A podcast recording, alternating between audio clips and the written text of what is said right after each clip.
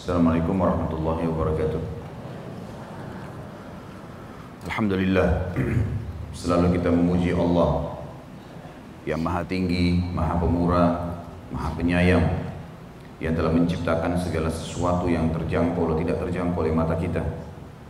Dan kita selalu memujinya Karena memang dengan memujinya Maka kita akan dekat dengannya Dan juga akan dilimpahkan nikmat Dan kebutuhan kita akan terpenuhi dan juga kita panjatkan salawat dan taslim sebagai bentuk kepatuhan kita kepada Sang Pencipta yang telah menjadikan salawat dan taslim kepada manusia terbaik sebagai ibadah. Dan Allah bersama malaikatnya juga mengucapkan salam hormat ini. Maka sangat wajar kalau kita selalu mengatakan salawat dan taslim kepada Nabi besar Muhammad sallallahu alaihi wasallam. Masih berbahas membahas masalah tempat abadi impian setiap orang beriman surga. Dan kita masuk ke poin ke-11 penulis mengangkat ayat pertama berhubungan dengan sungai-sungai dan mata-mata air surga. Dan kita tahu tentunya sungai dan mata air masuk dalamnya lautan adalah sumber kehidupan manusia sumber kehidupan makhluk. Kita bisa bertahan tanpa makan tapi kita tidak bisa bertahan tanpa air. Air sumber kehidupan Bahkan dengan air tumbuh-tumbuhan bisa tumbuh, hewan-hewan bisa tumbuh, bisa bisa berkembang biak, manusia bisa hidup. Segala sesuatu bisa hidup sebagaimana Allah berfirman dalam Al-Qur'an, "A'udzubillahi minasyaitonirrajim wa ja'alna minal ma'i kulla syai'in hayy." Kami jadikan dari air segala sesuatunya itu hidup. Dan kita lihat Allah Subhanahu wa taala menciptakan penampungan-penampungan air raksasa di muka bumi, sungai dan lautan. Dan ini hal yang depan mata dilihat oleh banyak manusia, tapi sayangnya mereka tidak mengambil pelajaran. Dan bagaimana pengelolaan air secara massal dengan proses matahari yang terik menarik air tersebut menguap ke awan, kemudian difilter secara alami, lalu diturunkan kembali, didaur ulang sehingga kita bisa memakainya. Di mana air-air yang Bapak Ibu pakai selama ini? Maaf, mandi, cuci baju, cebok dan semuanya. Di mana air-air itu semuanya? Seseorang di antara kita bahkan satu hari minum mungkin minimal satu liter air dan dia mengeluarkan dari tubuhnya dari keringat, dari kotoran, dari kencing dan segalanya ini juga tidak kurang dari satu liter atau bahkan lebih daripada itu. Ke mana kotoran kita semuanya? Ke mana air-air bekas cuci baju? Semuanya dengan cara alami dan sangat luar biasa tanpa lagi berbicara tentang masalah teknologi tapi cara ilahi melakukan filter yang sangat luar biasa dan Nabi SAW sangat gembira dengan turunnya hujan sampai membuka imamahnya dan berkata sesungguhnya air ini baru turun dari rahmat Tuhannya. Di surga sumber kehidupan abadi artinya kita akan hidup abadi maka butuh sumber abadi. Dan itulah sungai-sungai dan mata air. Hanya bedanya di sana nanti sudah berbeda dengan sungai-sungai di dunia.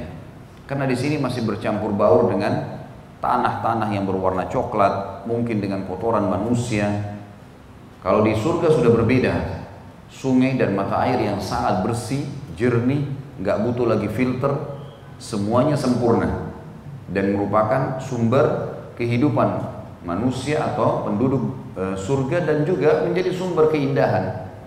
Kita tahu kalau sungai sangat bersih, kita berada di pesisirnya atau lautan, pemandangan yang sangat luar biasa. Sampai sekarang manusia kalau yang membuat hotel-hotel bintang 5 dan view-nya ke lautan pasti harganya mahal melihat ke air sesuatu yang sangat luar biasa yang merupakan ciptaan Allah. Makanya Allah selalu menyuruh kita mentadaburi masalah air itu sendiri dari proses hujannya penampungannya bagaimana kami bisa membuat e, bahtera-bahtera kalian bisa meraung di atas sungai dan lautan dan kalian mengambil manfaat.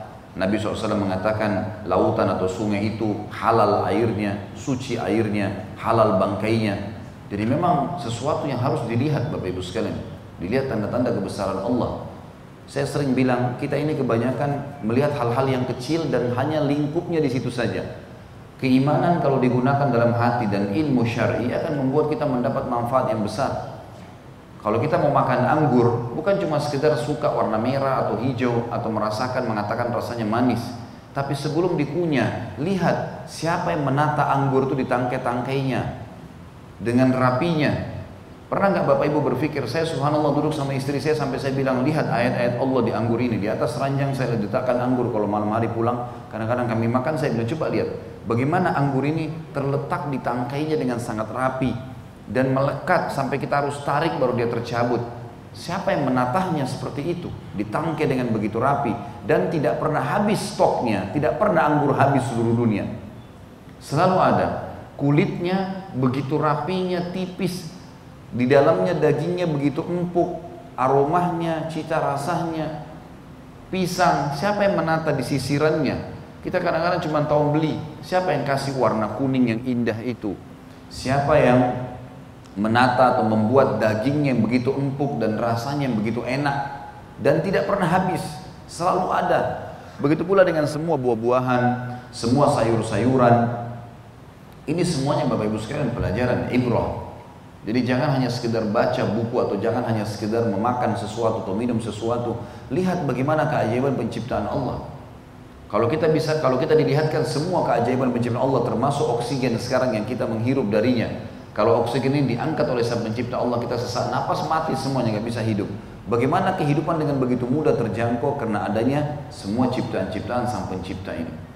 Jadi kita bukan cuma sekedar baca buku, kita bukan cuma sekedar membaca ayat oh di surah ini, oh iya saya pernah dengar dari ustadz ini, bukan. Tetapi apa manfaatnya buat saya secara keimanan sehingga saya menjadi orang yang lebih baik, lebih faham, lebih dekat dengan Allah.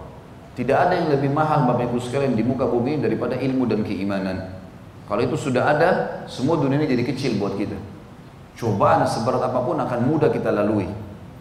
Tidak ada lagi emosional, tidak ada lagi rasanya rasa dendam, tidak ada lagi rasa penyesalan kecuali kalau hukum Allah yang ditinggal atau dilanggar. Maka harus kita dahulukan keimanan. Makanya buku seperti ini tidak buru-buru kita selesaikan. Di mana-mana bedaan buku yang saya sampaikan di YouTube selalu kita pelan-pelan membahasnya.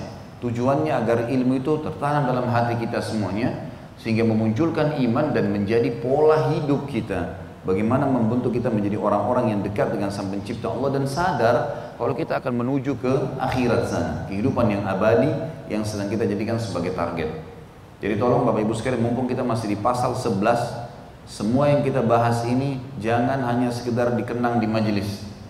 Duduk di sini, dengarin, kemudian oh iya ya, oh iya ya, oh begitu ya, kemudian pulang selesai. Gak pernah diulangi baca, gak pernah direnungin, gak pernah dibacain kepada anak-anaknya. Harus dipraktikin sehingga memang berbekas terus. Selalu ada bekasnya di dalam jiwa kita.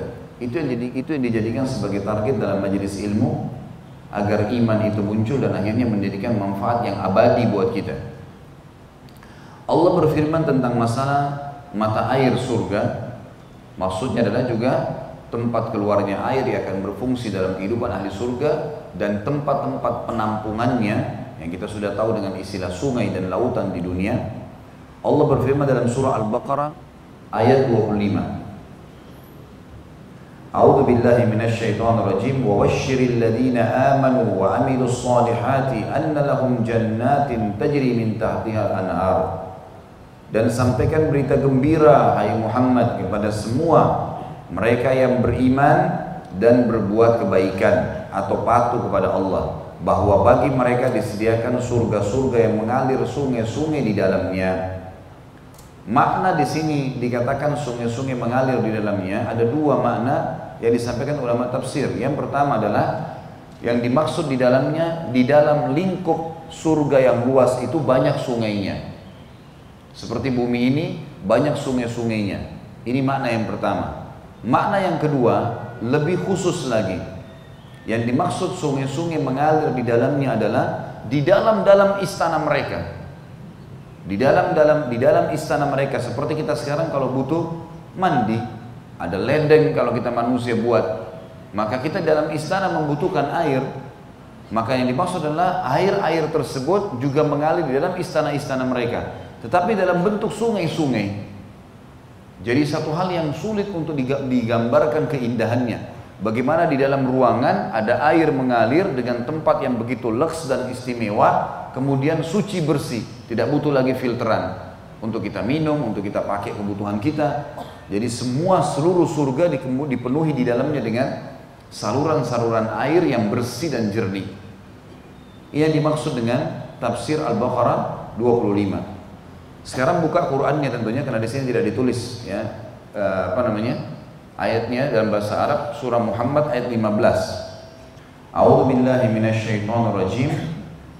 مثل الجنة التي وعد وعد المتقون. فيها أنهار من ماء غير آسن وأنهار من لبن لم يتغير طعمه.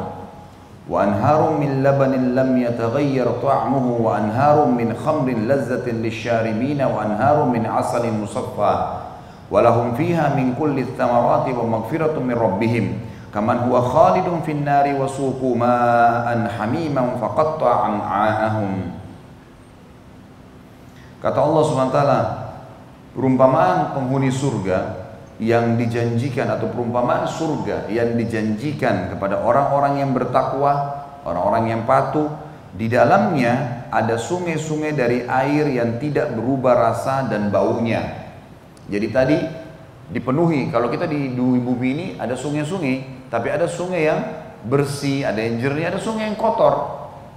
Di sini Allah sebutkan cirinya adalah ciri yang pertama ada sungai penuh di seluruh penjuru surga itu adalah sungai yang tidak akan pernah berubah rasa dan baunya. Kata para ulama tafsir maksudnya adalah rasanya manis, ya, kemudian bersih, tidak pernah ada bau busuk. Termasuk yang masuk ke aliran-aliran istana mereka. Untuk mereka nikmati berendam, untuk mereka nikmatin minum, untuk mereka nikmatin air itu. Kemudian di dalamnya juga ada sungai-sungai dari air susu yang tidak berubah rasanya. Apa maksudnya Bapak Ibu sekalian? Susu kalau kita taruh di gelas di luar sudah dibuat, kalau kita tinggalkan sebulan misalnya atau seminggu, rusak nggak? Baik.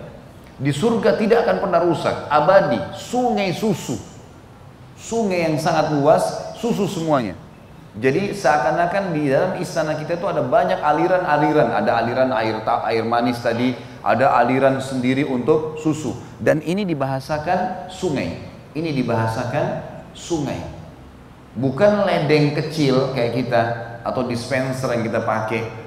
Sungai yang besar di dalam istana seseorang. Sebagaimana nanti kita tentu akan hubungkan semua dalil-dalil ini dengan dalil-dalil yang lainnya, tidak bisa terpisahkan tentang masalah yang kita bahas yang lalu istana-istana yang luas. Bagaimana luasnya istana seorang mukmin di surga. Dan sudah pernah saya jelaskan, istana seorang mukmin kata Nabi SAW di surga yang paling kecil, istana yang paling kecil Bapak Ibu sekalian adalah jaraknya 40 tahun. Dari awal tanah ke ujung tanahnya itu istana paling kecil luasnya 40 tahun. Ini bukan dibeli dengan dengan dengan seperti kita di dunia harus bekerja banting tulang segala macam bersaing dengan orang. Enggak. Kita dengan amal soleh iman dan amal soleh kita akan dapatkan semua itu. Dan ini luar biasa manfaatnya kita dapatkan sungai-sungai air yang tidak akan pernah berubah selama-lamanya baunya dan aromanya. Sungai-sungai atau lautan penampungan besar itu dari susu yang tidak akan berubah rasanya. Nggak ada lagi istilah kita dengan rusak. Ya. Dan sungai-sungai dari khamar, arak. Dari asal khamar itu asalnya umumnya dari anggur. Ya. Sungai kalau kita bahasakan sekarang seperti jus. Ya. Anggur ataupun banyak karena khamar ini bisa berarti apa pun sebenarnya yang dibuat kemudian diperam, disimpan.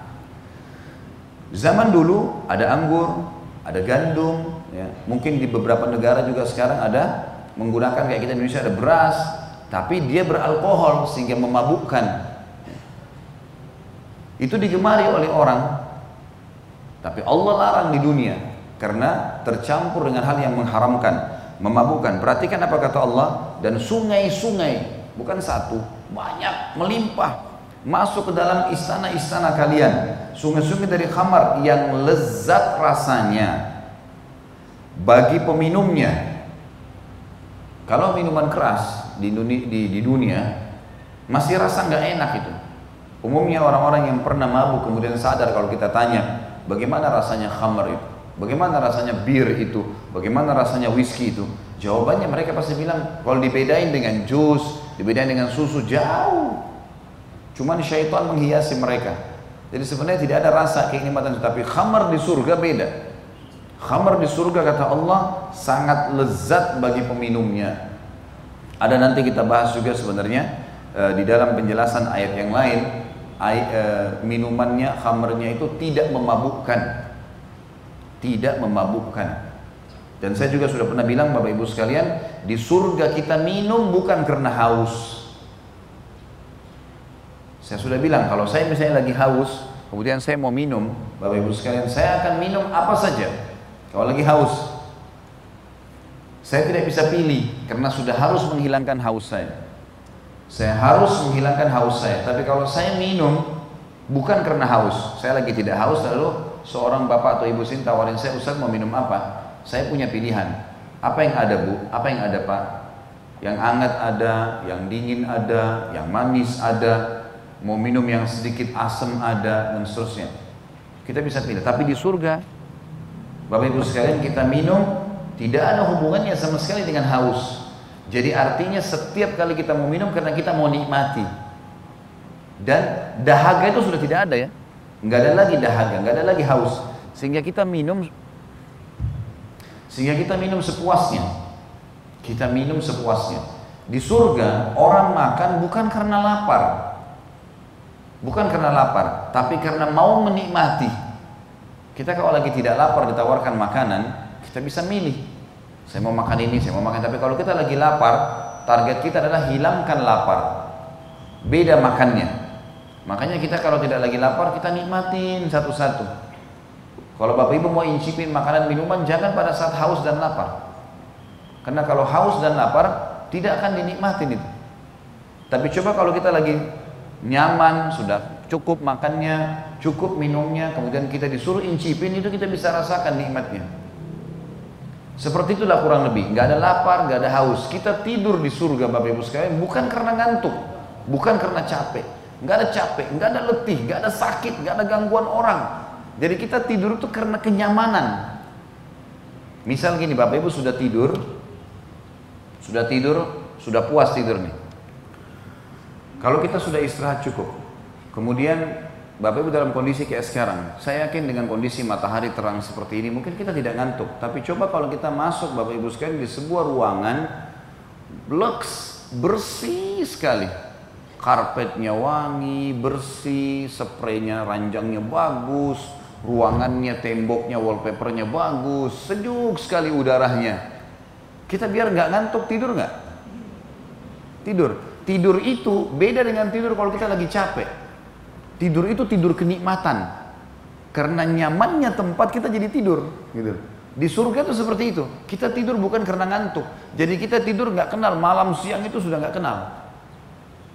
Bahkan sebagian riwayat menjelaskan tidak ada lagi malam hari, tidak lagi gelap, di surga, semua terang. Nggak ada lagi waktu gelap, nggak ada lagi rasa takut, nggak ada. Semuanya dengan kenyamanan, ketentraman yang luar biasa. Ini makna daripada tadi dan di sana ada khamar yang sangat lezat untuk para peminumnya. Kemudian dikatakan juga ada sungai-sungai dari madu. Sungai madu. Sungai ini tidak ada yang kecil. Kita tahu kalau lebih kecil dari sungai dinamakan apa bahasa Indonesia? Kali. Lebih kecil lagi ada, gitu kan? Tapi kalau kita bicara tentang sungai, itu berarti sesuatu yang luas, besar. Bahkan biasanya sungai itu mendekati lautan, cuma lautan lebih luas lagi. Sebagian ulama mengatakan yang dimaksud dengan anhar bukan cuma sungai, tapi lautan. Lautan yang luas. Semuanya lautan itu seluas yang kita bisa jangkau dengan mata kita, semuanya susu. Tidak ada bau busuknya, rasanya enak terus. Semuanya khamar, sungai lain lagi. Semuanya dikatakan di sini dari madu yang disaring. Gak ada sedikit pun kotorannya. Kita tahu madu makin bersih dari kotorannya maka makin mahal harganya. Karena dia bersih sekali, sudah diambil sarinya.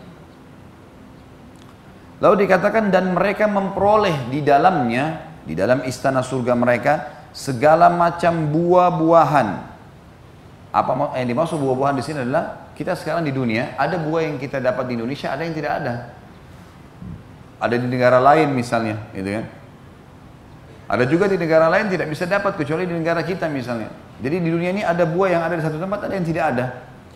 Saya setiap kali ke datang ke satu negara, saya sering tanya panitia kalau undang saya, ada buah-buahan karena saya gemar lihat buah-buahan dan saya selalu bertafakur di situ.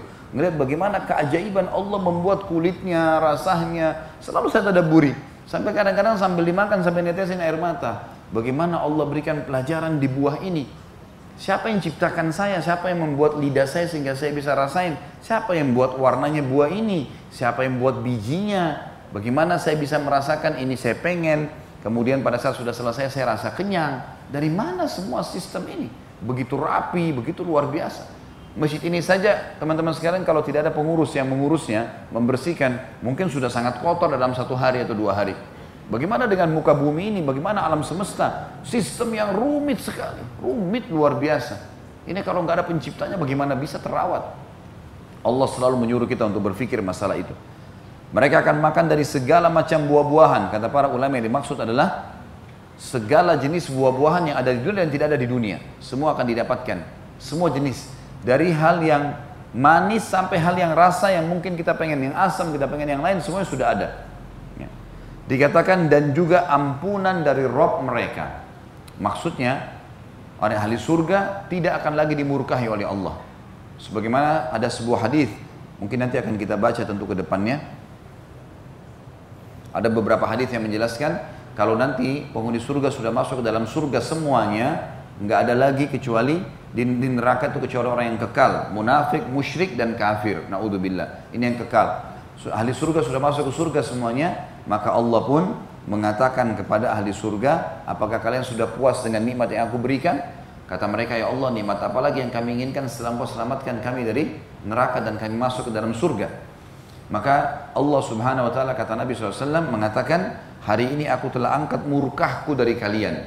Dan ulama hubungkan dengan firman Allah ini. Ya, surah Muhammad ayat 15 tentang masalah, eh, maaf, ini dalam ya, surah Muhammad ya, ayat 15 tentang masalah Allah mengatakan dan pengampunan dari Tuhan mereka. Sesuai dengan hadis tadi. Kata Nabi SAW, Allah mengatakan hari ini aku angkat murkahku dari kalian, maka kalian boleh berbuat semau kalian. Kata Nabi SAW dan ahli surga tidak akan buat kecuali ketaatan. Ini makna daripada dan ampunan dari Rob mereka. Apakah itu semua? Apakah itu semua yang sudah dijanjikan tadi disebutkan sama dengan minuman yang dengan air yang mendidih sehingga memotong usus-usus? Maksudnya itu sama dengan minuman ahli neraka yang akan meminum air mendidih yang sudah kita bahas yang lalu-lalu. Air mendidih, nanah lah, darah lah, yang akhirnya memotong-motong usus apakah itu sama? Padahal kasusnya hanya karena patuh atau tidak patuh hanya itu. Nggak lebih daripada itu. Ini Bapak Ibu ini cuma bertahan dengan keimanan seperti ini. Bapak Ibu sekalian kita pertahankan yang halal kita nikmatin. Yang perintah wajib sama sudah dikerjakan yang dilarang haram dan makruh tinggalkan wallahi masuk surga. Itu janji Allah inna Allah la yukhliful mi'ad. Tinggal tunggu mati lihat malaikat mau datang cabut ruh meninggal masuk surga. Semua sahabat kalau mau meninggal Bapak Ibu sekalian semuanya mereka tersenyum dan mereka saling menyampaikan berita gembira satu sama yang lain. Waktu sahabat fulan mau mati datang yang lainnya. Berita gembira, kamu akan mendahului kami menemui sahabat-sahabat kita, menemui Rasulullah ke tempat abadi selamanya. Surga di sana. Memang sudah begitu. Itu berita gembira yang selalu disampaikan di antara mereka kalau mau meninggal dunia. Karena memang ini ini bukan dongeng ya. Ini bukan sesuatu yang kita ceritain hanya karena ditulis di sebuah buku lalu kita meramaikan masjid ini bukan ini sebuah janji dari Allah sang pencipta. Dengan sangat mudahnya datang seorang dai yang memahaminya, Bapak Ibu duduk di majelis diterangkan, tinggal amalkan mati mendapatkannya. Simple sekali. Dan Allah mengatakan, apakah itu sama semua yang sudah dijanjikan dengan segala macam fasilitas, tinggal patuh, tinggalkan yang dilarang. Kalau buat kesalahan pun masih bisa, tinggal taubat, tinggalkan, selesai, mati masuk surga loh. Apakah itu sama dengan orang-orang yang tetap mau membangkang ngotot dengan dosa-dosanya, kemudian mereka akhirnya usus-ususnya terpotong-potong karena air yang mendidih yang diminumkan ke tubuh mereka. Dan saya harap Bapak Ibu sekalian ingat, saya bilang waktu memiliki buku ini, buku ini direview kembali, baca lagi, jadikan jadwal lima pasal sehari baca tentang neraka, lanjut lagi lima pasal besoknya dikhatam lagi, diulangin. Karena mengingat masalah surga dan neraka ini, ini satu benteng yang sangat kuat Bapak Ibu sekalian. Luar biasa. Membuat kita betul-betul hidup di dunia ini seperti ada di atas sebuah pesawat yang aman sekali. Aman, tentram, tinggal jalankan saja. Seberat apa pun cobaan jadi kecil kalau orang bayangkan akhirat. Jadi kecil, nggak ada apa-apanya. Orang cuma meninggal keluarganya, orang cuma kena masalah hadapin bangkrut, orang cuma kena masalah penyakit, yang semua tidak akan dibawa ke akhirat. Selesai urusannya. Dan saya pernah kasih contoh, kalau ada orang lahir di muka bumi ini, betul-betul luar biasa cobaannya, matanya buta, mulutnya bisu, telinganya tuli, tangannya dua-dua putus, kakinya dua-dua putus, tetap itu hanya semasa dunia saja. Di akhirat jasadnya akan ditemukan jasad yang baru, sempurna. Dan saya sudah pernah bilang, orang sakit parah pun, Bapak Ibu mungkin teman-teman di sini kalau ada yang tim medis pasti tahu masalah itu. Para ulama adakan penelitian dan berbicara dengan beberapa teman-teman medis ini tentang masalah bagaimana kalau orang mati yang menderita kanker, yang menderita tumor, yang hal-hal yang berat. Setelah meninggal, di jasadnya masih ditemukan nggak itu? Itu secara alami dibahasakan seperti hilang. Seperti sudah nggak ada gitu. Jadi semua semua itu dunia. Kakek-kakek kita yang meninggal 100 tahun kita ketemu 33 tahun nanti. Anak kita 2 bulan kita ketemu 33 tahun di surga. Semuanya kehidupan yang abadi. Manfaat mempelajari ini Bapak Ibu sekalian besar sekali. Besar. Dunia jadi kecil. Untuk apa jor-joran? Kenapa nggak mau sabar kalau difitnah? Sabar. Akan akan ada waktunya kok. Ada waktunya, ada saatnya. Sampai kita dibunuh pun balasannya surga yang sangat melimpah mati syahid dan seterusnya. Tidak ada sesuatu yang membuat orang beriman itu susah dalam hidup dunia. Tidak ada sesuatu yang mereka rasa rugi kalau luput dunia. Yang mereka masalah adalah kalau luput masalah akhirat. Sampai kata Nabi SAW, siapa yang ketinggalan sholat asar berjamaah, maka seperti dia kehilangan seluruh yang dia miliki dari dunia ini. Nabi SAW menilai asar satu kali, itu lebih baik daripada dunia dan seluruh isinya. Karena memang itu yang akan menyelamatkan kita di sana. Kata Nabi SAW, saya mengucapkan subhanallah, walhamdulillah, wa la ilaha illallah, Allah akbar. Satu kali lebih baik daripada terbitnya matahari untuk bumi ini. Jadi memang ibadah-ibadah yang dikerjakan itu yang jadi target. Dunia ini kecil, semua kita tinggalkan. Tidak usah terpengaruh dengan cobaan-cobaannya. Makan yang ada, minum yang ada, bismillah jalanin, ibadah patuh tinggal sebentar. Kata Nabi SAW, perumpamaan saya dan dunia ini seperti seorang musafir yang sedang capek penat, duduk sebentar di bawah pohon, kemudian penatnya hilang, dia akan pergi. Kata Syekh Utsaimin rahimahullah, seorang muslim dan muslimah semestinya menjadikan dunia ini seperti WC. Maaf, semoga Allah muliakan kita semua. Azan azan Allah wa iyyakum. Ini karena memang kalimat ini harus diucapkan karena kata Syekh Utsaimin seperti WC. Dia cuma selesaikan hajatnya kemudian dia pulang. Tidak ada orang yang mau berlama-lama di WC itu. Seperti itu dunia ini. Selesaikan hajat kita, kembali ke tempat abadi kita di sana. Jangan tinggal di situ nggak ada gunanya. Selanjutnya, setelah dikatakan di sini, apakah itu sama dengan minuman yang akhirnya merobek-robek usus, maksudnya di neraka dan saya tidak ulangi lagi bahasan neraka karena sudah kita bahas dulu. Kita masuk sekarang ke hadis. Muawiyah radhiyallahu anhu meriwayatkan sabda Rasulullah sallallahu alaihi wasallam, "Inna fil jannati bahral ma wa bahral asal wa bahral laban wa bahral khamr thumma tushaqqaqu al-anharu ba'd. Sesungguhnya di surga terdapat lautan air. Di sini sebenarnya lebih tepatnya lautan air yang tawar dan manis. Lautan air yang tawar dan manis. Di surga ada lautan madu, lautan. Di surga ada lautan susu dan di surga ada lautan khamr. Arak tadi yang tidak memabukkan. Kemudian terbentuklah sungai-sungai darinya. Dari lautan induk nanti akan ada sungai-sungai, kemudian sungai ini juga pecah lagi sampai ke saluran-saluran istana para ahli surga. Juga sabda Nabi SAW, Abdullah bin Umar radhiyallahu anhu meriwayatkan sabda Rasulullah SAW, Al-Kauthar adalah sungai di surga. Kedua tepinya terbuat dari emas. Kita tahu sungai kita di dunia tanah. Dan kalau tanahnya jatuh ke air, kotor airnya. Ini enggak dibuat. Kalau seseorang di antara kita mungkin punya kolam renang di rumahnya misal, dibuat sedemikian rupa semennya bagus, dicat yang bersih, maka kita lihat bersih. Kita merasa nyaman ingin masuk ke dalamnya. Nah ini tepingnya, tebingnya itu pinggirannya dari emas lempengan. Jadi seperti tembok tapi dari emas. Dan tempat alirannya terbuat dari intan dan permata atau yakut. Lumpurnya dari kasturi. Kalaupun di dalamnya ada seperti pasir, maka kasturi wangi sekali. Ya. Airnya lebih manis daripada madu dan airnya lebih putih daripada salju.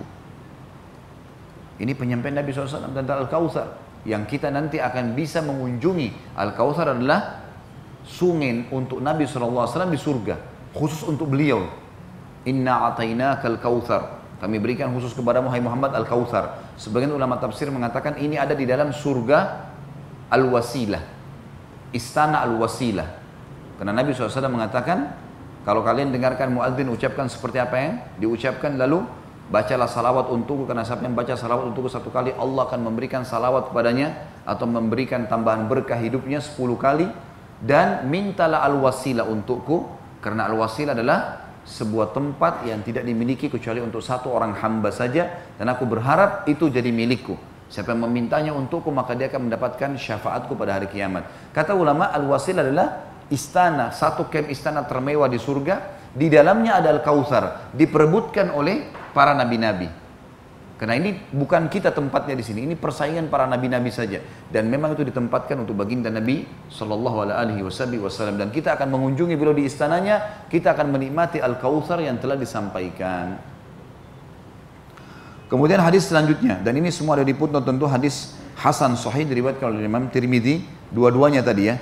Seperti tadi yang dikatakan ada lautan dari air tawar yang manis, kemudian dari uh, madu dan seterusnya itu juga hadis riwayat Tirmidzi dan dinilai dengan hadis hasan sahih. Hadis yang ketiga adalah Anas bin Malik radhiyallahu anhu meriwayatkan sabda Rasulullah sallallahu alaihi wasallam ketika aku berjalan di surga, tiba-tiba aku berada di sebuah sungai yang kedua tepinya terdapat bejana-bejana terbuat dari intan berlubang. Lalu aku bertanya, apakah apakah ini wahai Jibril? Ia menjawab, ini adalah sungai Al-Kautsar yang telah diberikan Rob kepadamu.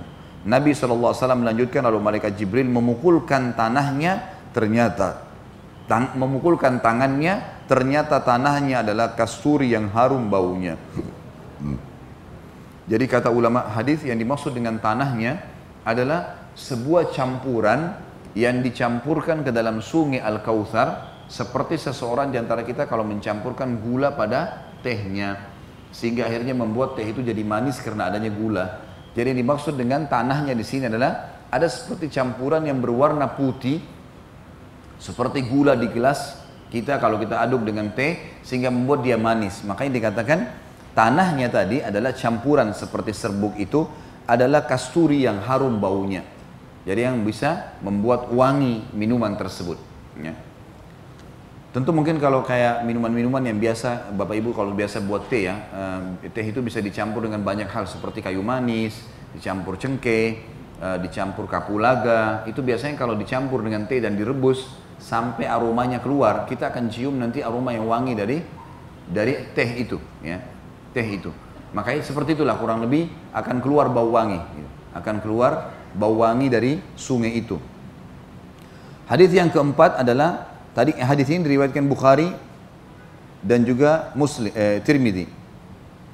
Hadis yang keempat adalah hadis Anas juga radhiyallahu anhu menceritakan Rasulullah SAW ditanya apakah al kautsar itu beliau menjawab itu adalah sungai yang diberikan Allah kepadaku yakni di surga ia lebih putih daripada susu dan lebih manis daripada madu di dalamnya terdapat burung-burung yang lehernya seperti unta kecil Umar mengatakan, sungguh itu benar-benar nikmat.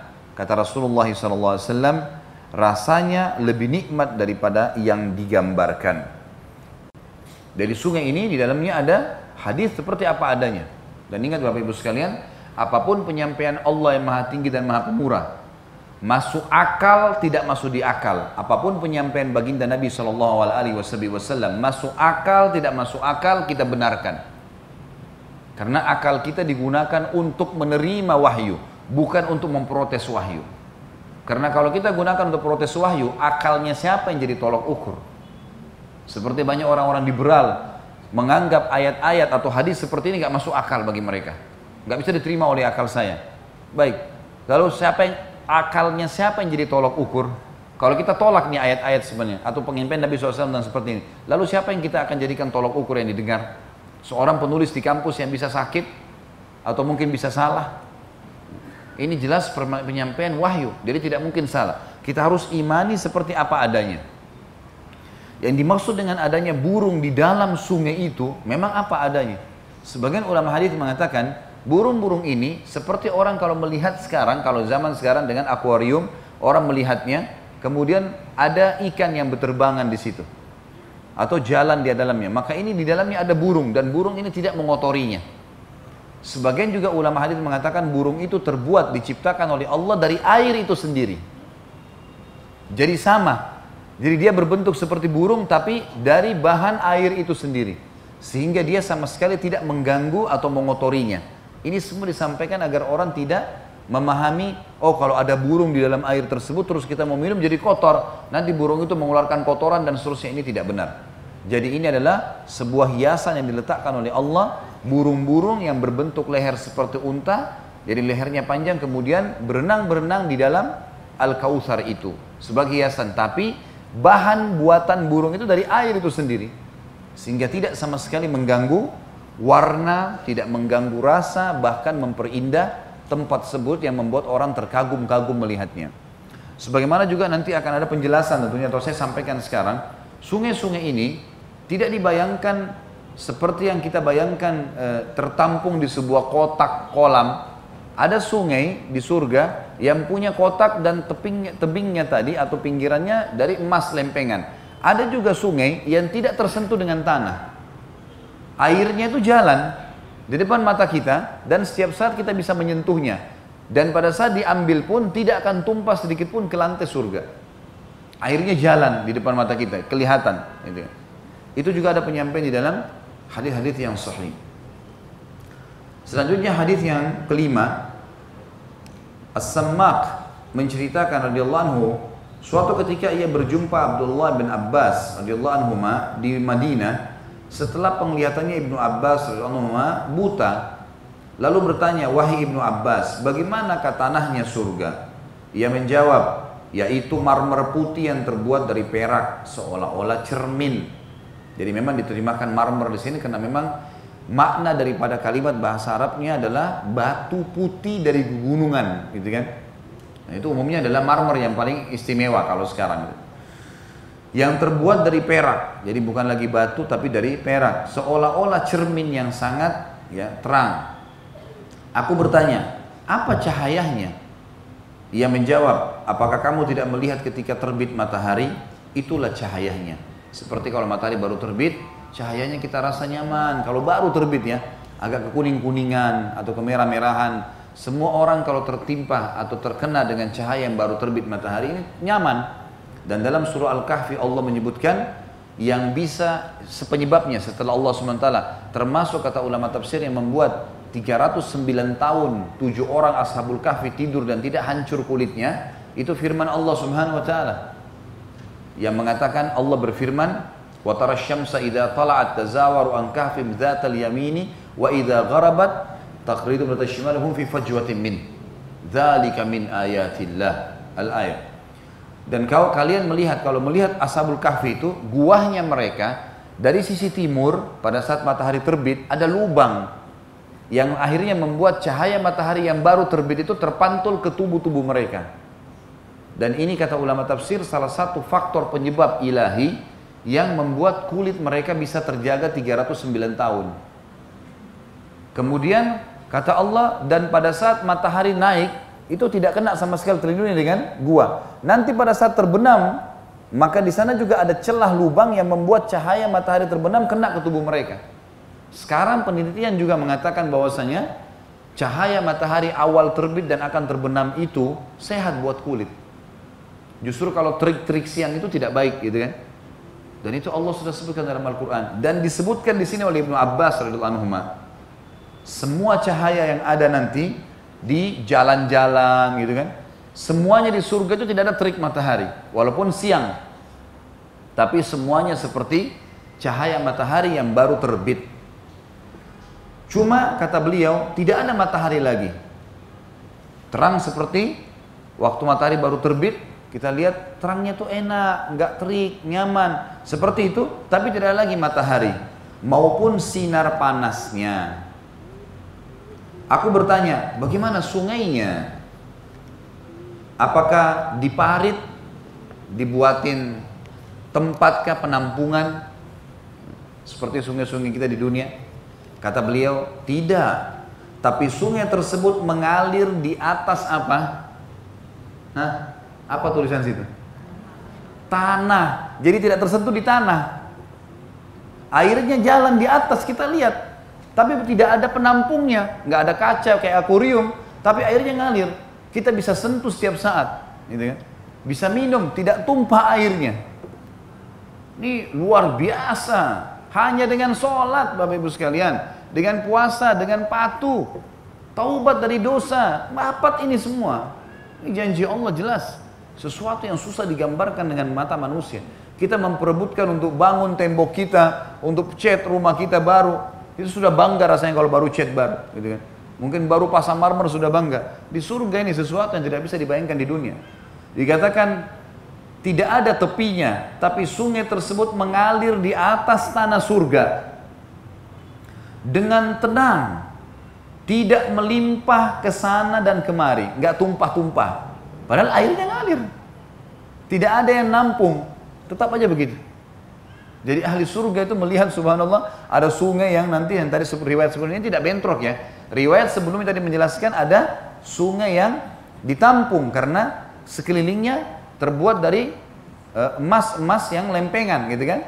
Ada juga air yang dikatakan sungai tidak sentuh tanah. Ini kesaksian Ibnu Abbas radhiyallahu anhu gitu kan. Allah berfirman, "Jadilah, maka jadilah dia."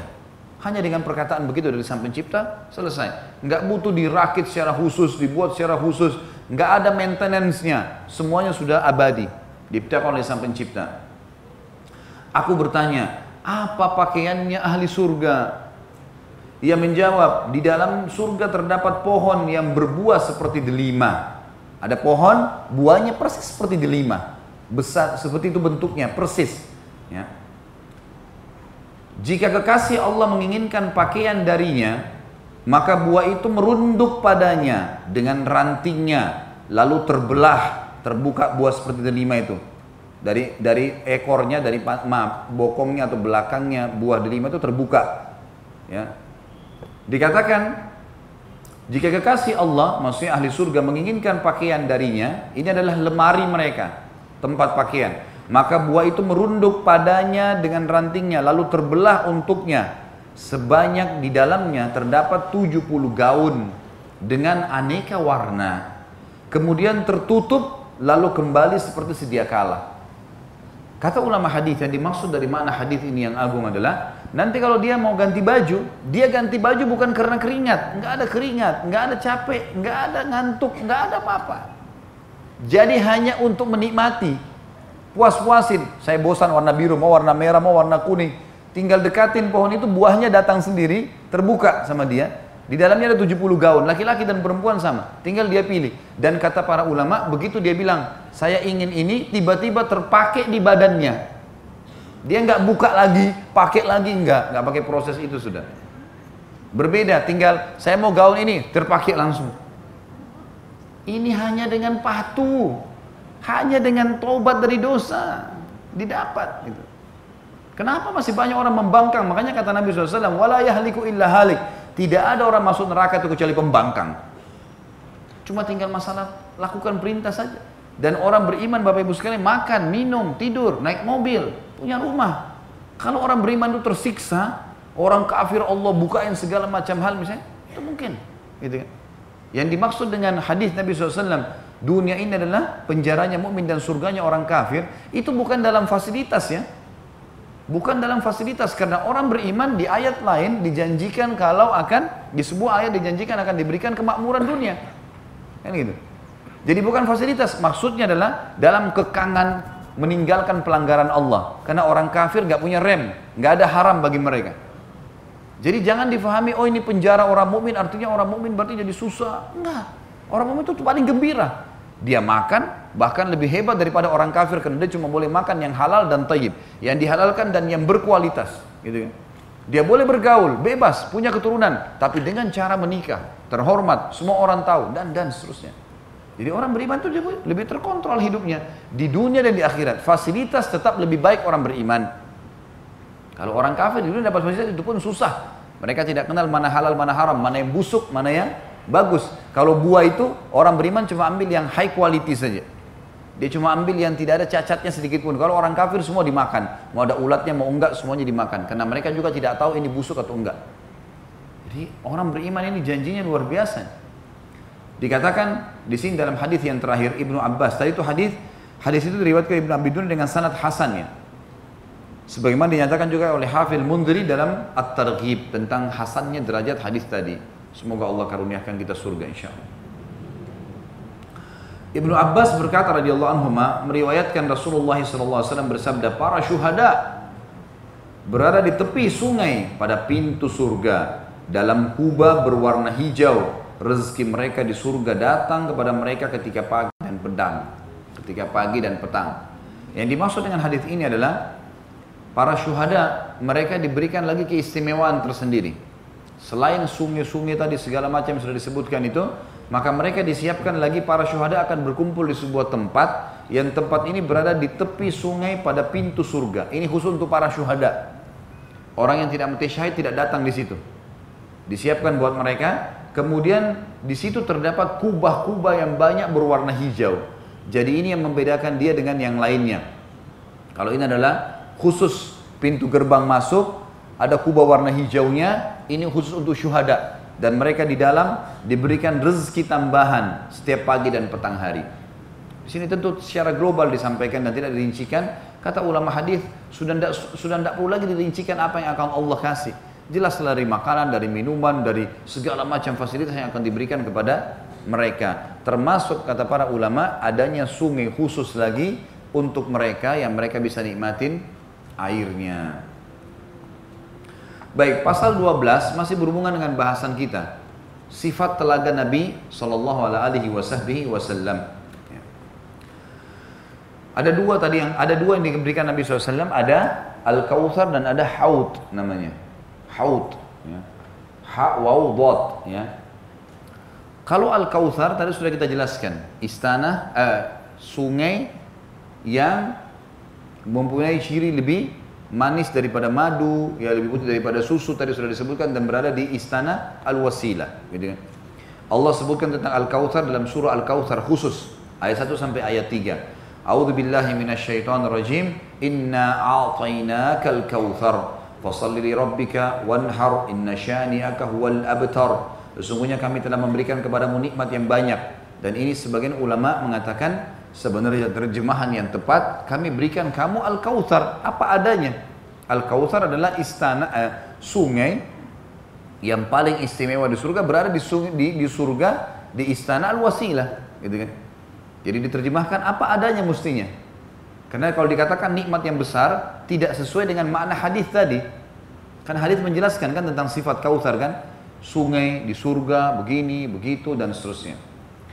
Maka oleh karena itu, hai Muhammad, sholatlah dan berkurbanlah. Sebagian ulama mengatakan ini yang dimaksud adalah ayat yang kedua turun kepada Nabi SAW untuk mengerjakan sholat Idul Adha dan juga berkurban setelahnya. Sekaligus juga saya ingatkan Bapak Ibu sekalian karena kebetulan ayat ini lewat. Subhanallah Allah ingatkan saya tanggal 2 September. 2 September. Sampai 12 September ini lingkarin baik-baik. Ini hari emas kita. 10 hari pertama bulan Zulhijjah.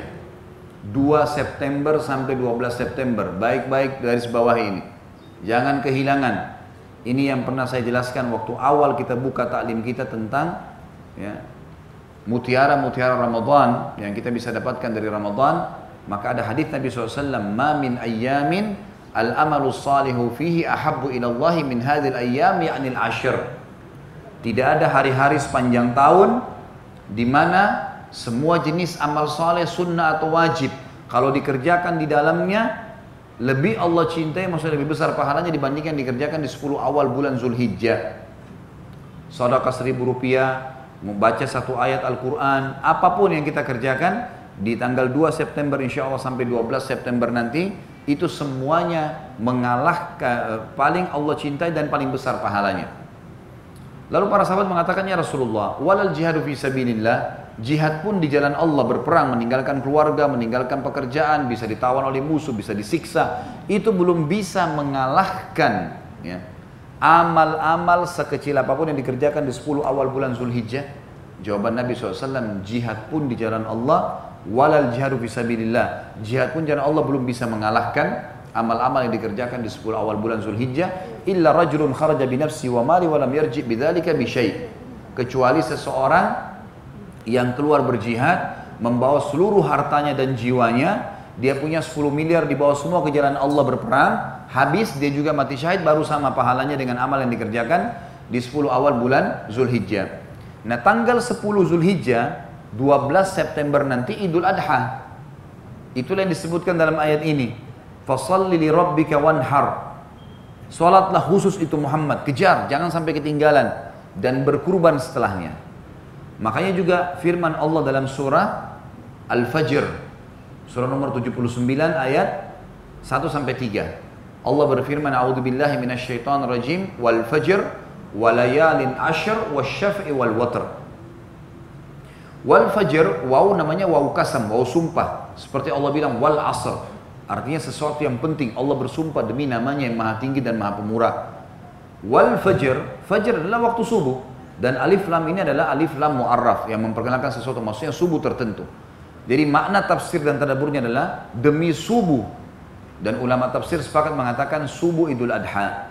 Demi subuh idul adha wal fajr. Kejar sholat subuhnya, kejar sholat ya, uh, idnya dan kejar kurbannya walayalin ashar dan kejar juga ibadah-ibadah di 10 malam sebelum subuh itu. Dan ini pernah saya jelaskan waktu di pengajian kita yang dulu ya, waktu bahas mutiara Ramadan dan puasa dianjurkan puasa 9 hari di awal bulan Zulhijjah oleh sebagian ulama karena masalah firman Allah ini. Allah mengatakan dan kejarlah 10 malam berturut-turut ya di uh, sebelum subuh Idul Adha itu. Sebagian ulama tafsir mengatakan makna ayat ini berarti 10 awal bulan Zulhijjah menyaingi bahkan sebagian mereka mengatakan mengalahkan 10 akhir Ramadan. Kok bisa? 10 akhir Ramadan ada Lailatul Qadar Ustaz? Iya memang. Lebih baik daripada 1000 bulan? Iya memang. Tapi jangan lupa, Lailatul Qadar hanya terjadi sekali saja dan hanya di malam-malam ganjil. Allah suruh kejar kita di malam-malam ganjil. Sebagaimana sabda Nabi SAW, kejarlah Lailatul Qadar di malam-malam ganjil Ramadan, gitu kan? Baik, di sini kita disuruh kejar 10 malam berturut-turut. Mau genap, mau ganjil semua disuruh. Walayalin ashir. Wasyaf'i wal watar dan khusus tanggal 8 dan tanggal 9-nya. Tanggal 8 awal jemaah haji pakai ihram. Tanggal 9 dikenal dengan hari tarwiyah. Tanggal 9 jemaah haji masuk wukuf di Arafah. Dan itu puncak ibadah haji, gitu kan. Nah ini yang disuruh oleh Allah SWT untuk lakukan. Saksi bahasan kita di awal ayat wal fajr tadi demi subuh Idul Adha sama dengan firman Allah fasalli li rabbika wanhar. Dan kata para ulama tafsir, siapa yang ingin mendapatkan al-kautsar menikmati bersama dengan baginda Nabi SAW, dia terapkan ayat ini. Jaga sholatnya, on time semuanya wajib dan sunnah, kemudian dia sering memberikan makan orang dengan sembelih. Ya. Sembelih hewan, kurban, maka ini bukan cuma Idul Adha ya, seperti misal ada yang banyak orang tidak lakukan Bapak Ibu sekalian kalau lagi umroh, lagi umroh itu di antara sunnah Nabi SAW menyembelih hewan. Banyak kita tidak lakukan karena mungkin belum disampaikan instruksinya. Di zaman Nabi SAW ada namanya hadyu. Hadyu itu adalah hewan-hewan yang dikhususkan dikasih tanda lehernya untuk disembeli kalau lagi umroh di Mekah. Nah ini bagus sekali kalau dilakukan gitu kan. Jadi nanti kalau insya Allah satu waktu umroh usahakan bisa mengeluarkan uang kurang lebih kalau harganya di Saudi 100 real, eh maaf 100 dolar, 375 real atau sekitar 400 real harga satu ekor kambing. Sembelih lalu bagikan kepada fakir miskin di sana. Ini termasuk bagian daripada sunnah. Juga dianjurkan kita sering memberikan makanan kepada orang. Sembelih hewan berikan makan, tidak harus ya tidak harus eh, apa namanya tunggu Idul Adha. Karena ini sebuah ibadah. Menyembelih hewan dengan nama Allah dan hewan itu adalah hewan-hewan yang disunnahkan seperti sapi, kambing, ya, unta yang kita sudah tahu di Idul Adha dan kita juga akan masuki waktu dekat Idul Adha ini, maka itu adalah ibadah yang besar. Sekaligus juga di Idul Adha yang paling afdal disembelih adalah domba atau kambing.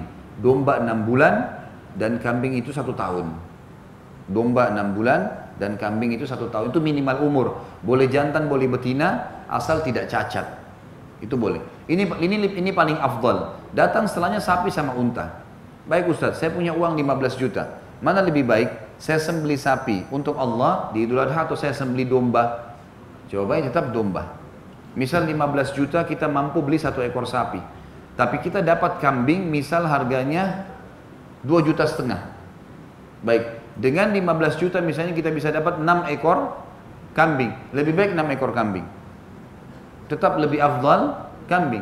Karena kata Nabi, katakan karena Nabi SAW menyembeli untuk diri beliau 65 ekor SAW domba dan kambing. Cuma kita biasa merasa mungkin alergi, tidak makan kambing dan seterusnya. Ini adalah persepsi yang salah. Ya, kambing adalah hewan yang sangat mulia. Bahkan kata Nabi SAW sebaik-baik harta adalah harta seorang muslim adalah kambing. Itu dibahasakan dalam hadis Nabi SAW. Gitu kan? Dan kata Nabi SAW salah satu penyebab kekayaan justru orang yang mengembala atau berdagang kambing. Kata Nabi SAW kiamat tidak terjadi kecuali pengembala-pengembala kambing akan membangun building-building yang besar. Gitu. Maka itu yang terjadi. Ya. Hewan ini sunnah dimakan. Karena Nabi SAW gemar sekali makan kambing. Kita juga punya akikah dalam Islam. Dan akikah ini harus kambing atau domba, nggak boleh ganti hewan lain. Dan sunnahnya memakan sebagian dagingnya, mau dia orang Arab, mau dia orang bule, mau dia orang Melayu, mau dia orang hitam dari Afrika. Jadi persepsi mengatakan, mengatakan kambing hewan orang Arab salah. Ini hewannya orang Muslim. Karena semua kalau anaknya lahir orang bule di Amerika sana, laki-laki dua ekor kambing, dan sunnah makan. Lahir di Jazirah Arab tetap sama kambing. Lahir di Melayu juga sama kambing. Lahir di Afrika juga kambing. Gak bisa ganti hewan lain. Dan ini menandakan kita disunnahkan makan sebagiannya. Kita disunnahkan makan sebagiannya. Ya. Jadi ini harus difahami Bapak Ibu sekalian. Tentu boleh sapi, bukan tidak boleh. Karena memang ada riwayat dari Ibnu Abbas yang menjelaskan bolehnya sapi dan ya, e, unta. Tetapi tetap lebih afdal masalah kambing. Masalah ada yang mengatakan kambing itu penyebab kolesterol darah tinggi ini tidak ada buktinya. Mana buktinya? Enggak ada datanya sama sekali. Bahkan yang yang yang diteliti oleh para ilmuwan dikatakan kambing dan domba itu justru protein dagingnya senyawa dengan protein daging manusia. Dalam arti kata orang kalau makan justru larinya ke otot bukan ke lemak. Susunya susu tersehat di dunia. Yang jadi masalah adalah bumbunya. Karena kita di Indonesia pakai santan, pakai minyak, pakai segala macam, garamnya masya Allah berapa kilo. Nah, itu yang jadi masalah. Coba kalau bapak ibu masak, buat sup tapi garamnya biasa saja, diganti ayam menjadi kambing misalnya. Coba coba deh, gitu kan? Dan di Timur Tengah dijadikan terapi oleh sebagian teman-teman medis di sana. Kalau ada orang sakit, terutama kropos tulang misalnya, ya atau rematik itu minumnya susu kambing. Dan mereka disuruh konsumsi. Kalau yang lemah fisik, sakit, itu makannya malah daging kambing, tapi dijauhi semua bumbu-bumbu, gitu kan? Gak ada garam, gak ada apa-apa, tapi memang murni dagingnya. Kita tidak bicara jeruannya, kita bicara dagingnya. Ini termasuk berhubungan dengan firman Allah wanhar dan berkurban. Dan kita disuruh melakukan ini tentunya. Baik selanjutnya kata Allah SWT inna syani'aka huwal abtar sesungguhnya orang yang membencimu dialah yang terputus dari rahmat Allah. Jadi kalau kita sudah mengikuti Nabi SAW lalu ada orang yang membenci kita itu dia yang terputus dari rahmat Allah. Kita nggak usah pusing dengan itu. Yang penting kita berada di atas rel ajaran baginda Nabi Sallallahu Alaihi Wasallam. Ini masalah al-kautsar. Sekarang kita masuk ke haud. Haud adalah sebuah kuala yang ini tidak kita katakan sungai tentunya, tapi sebuah, sebuah kuala yang disiapkan oleh Allah Subhanahu wa taala untuk nabinya Muhammad wasallam di mahsyar khusus di padang mahsyar. Saya pernah jelaskan masalah ini pada saat kita bahas neraka. Nanti ya, pada saat seseorang sudah lolos dari timbangan amal Bapak Ibu sekalian, tapi syaratnya kita lolos dari timbangan amal. Kalau sudah lolos dari timbangan amal, ya, orang masih nunggu. Semua orang akan menunggu untuk melewatin sirat.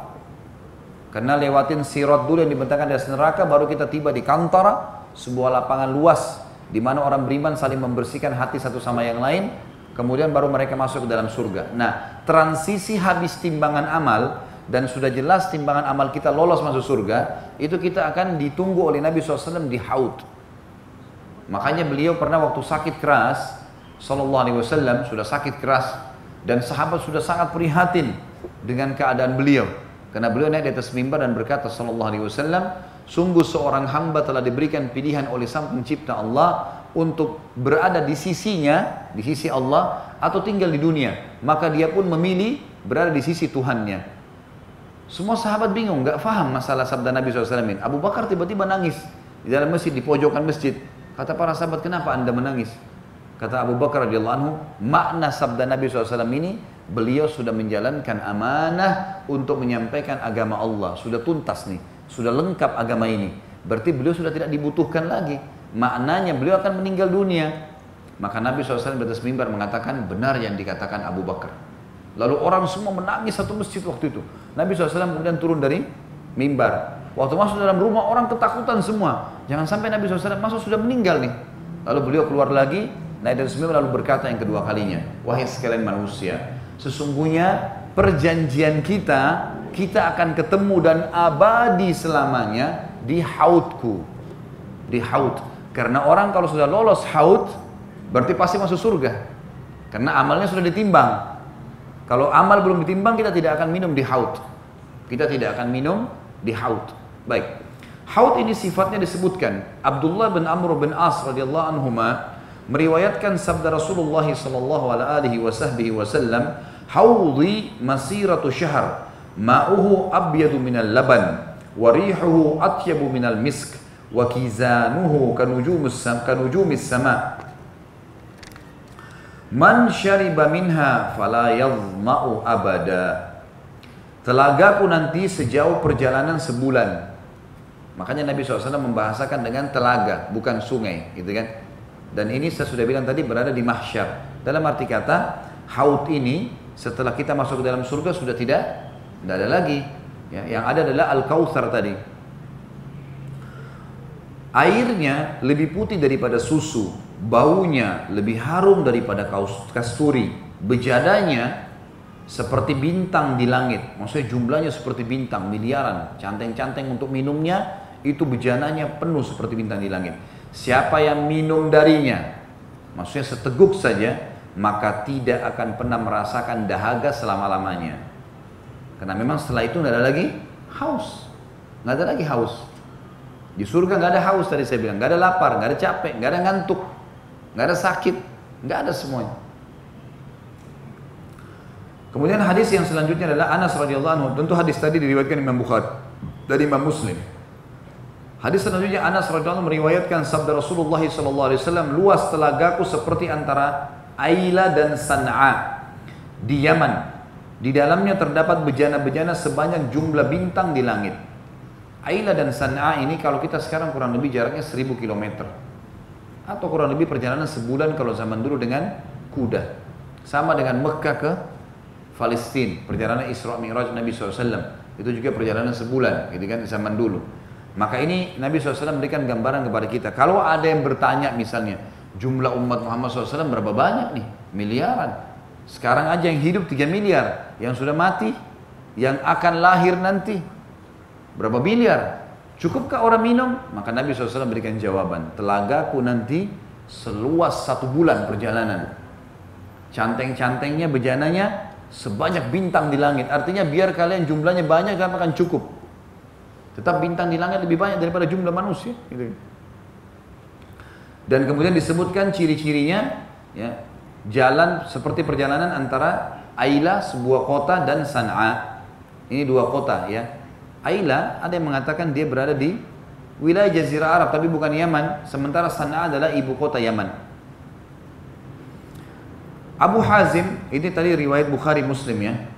Kemudian hadis selanjutnya Abu Hazim meriwayatkan dari Sahal bin Sa'ad radhiyallahu anhu bahwasanya Rasulullah sallallahu alaihi wasallam bersabda, "Inni faratukum 'alal haud man marra alayya syariba wa man syariba lam yadhma abada."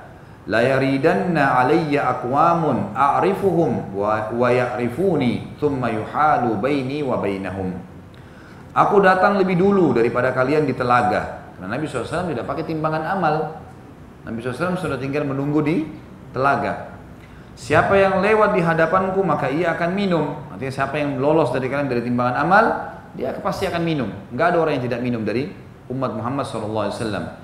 Dan siapa yang minum maka dia tidak akan merasakan dahaga selama-lamanya. Sungguh nanti ada beberapa golongan datang kepadaku. Nah ini orang-orang yang ditimbang amalnya tapi ternyata masuk neraka.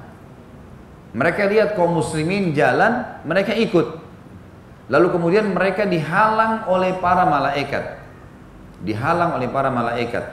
Lalu aku berkata, aku mengenal mereka dan mereka mengenalku. Artinya orang-orang yang hidup di zaman Nabi Shallallahu Alaihi Wasallam. Seperti kasus orang-orang Arab Badui yang hidup di zaman Nabi SAW dan setelah Nabi SAW meninggal mereka murtad. Ya seperti menjadi pengikut Musailam al-Kadzab, al-Aswad al-Unsi yang diperangi oleh Abu Bakar radhiyallahu anhu karena dianggap mereka murtad, penolak membayar zakat, gitu kan.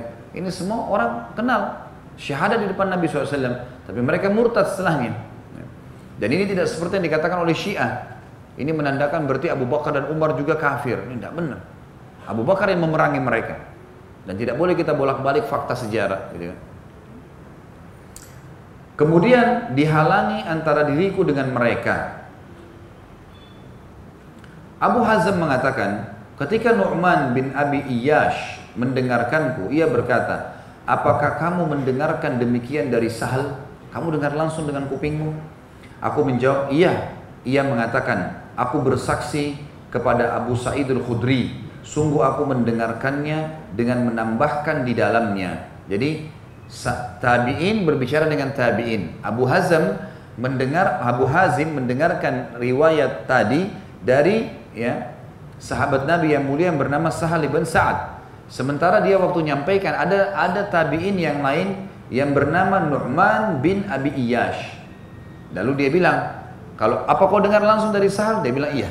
Baik, saya bersaksi kalau saya juga dengar dari sahabat Nabi yang lain yang bernama Abu Sa'id al-Khudri radhiyallahu anhu dan ada tambahan dari apa yang kau bilang tadi ada tambahannya lagi. Ada berita gembira tambahan lagi. Sungguh aku mendengarkan dalam tambahannya, aku maka aku mengatakan sesungguhnya mereka termasuk golonganku. Maka dijawab, sesungguhnya kamu tidak tahu apa yang mereka ada-adakan sepeninggalmu. Lalu aku mengatakan pada mereka, jauh, jauh bagi siapa yang mengubah agamaku sepeninggalku.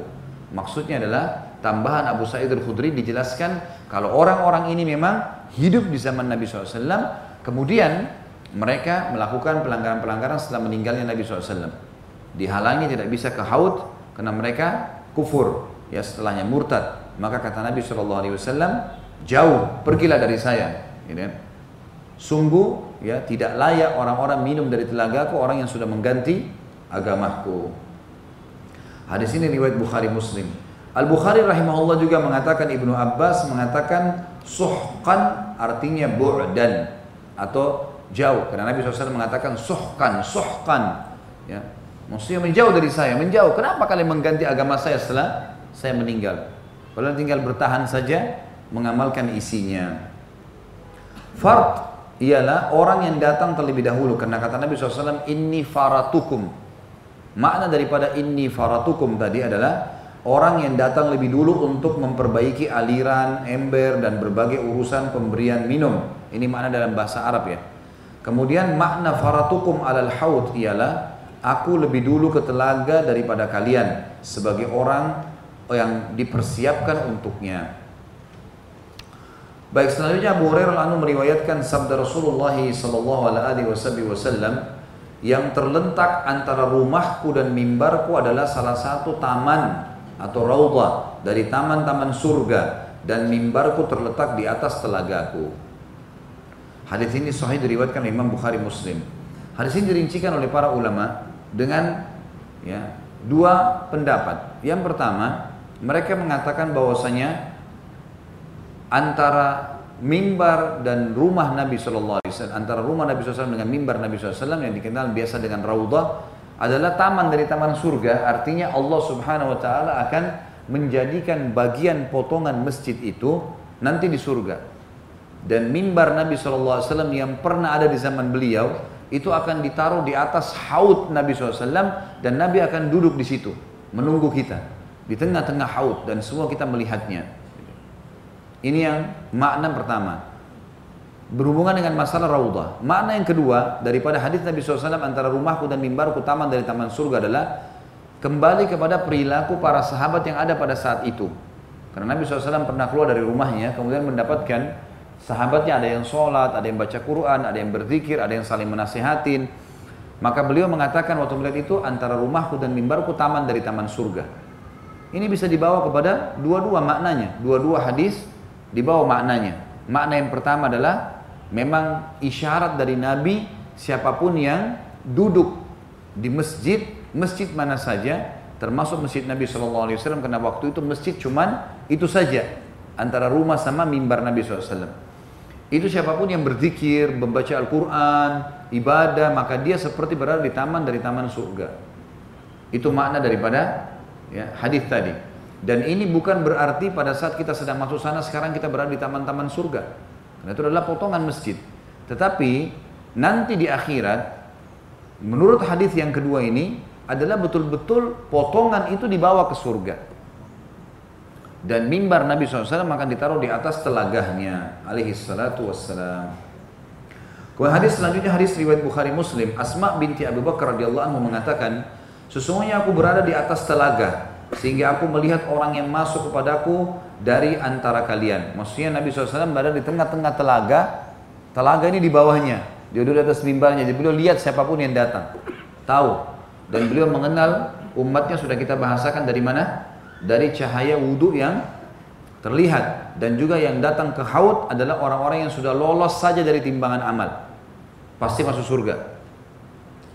Asma binti Abu Bakar radhiyallahu anhu mengatakan sungguhnya aku berada di atas telaga sehingga aku melihat orang yang masuk kepadaku dari antara kalian. Dan segolongan orang dihalangi mendekatiku. Maka aku katakan wahai Rob mereka termasuk golonganku dan umatku. Dijawab apakah kamu tidak tahu? Apakah kamu tidak tahu apa yang mereka lakukan sepeninggalmu? Demi Allah mereka kembali ke belakang mereka atau dalam keadaan murtad. Nah di sini riwayat Bukhari Muslim. Sekali lagi ini kembali kepada fakta sejarah ada di antara orang yang sempat syahadat setelah pembebasan kota Mekah lalu mereka pulang ke kaumnya setelah Nabi SAW meninggal mereka murtad. Mereka nggak mau. Jadi ini bukan sahabat-sahabat mulia yang tinggal di Madinah. Ya. Ibnu Abi Mulaika pernah berdoa Ya Allah sungguhnya kami berlindung kepadamu dari kembali ke belakang atau murtad atau muncul fitnah dalam agama kami. Jadi Ibnu Abi Mulaika pada saat sudah membaca hadis ini maka beliau berkata Semoga ya Allah engkau menjaga kami dari murtad dari agamamu. Agar jangan sampai termasuk kita dihalangi minum dari haud.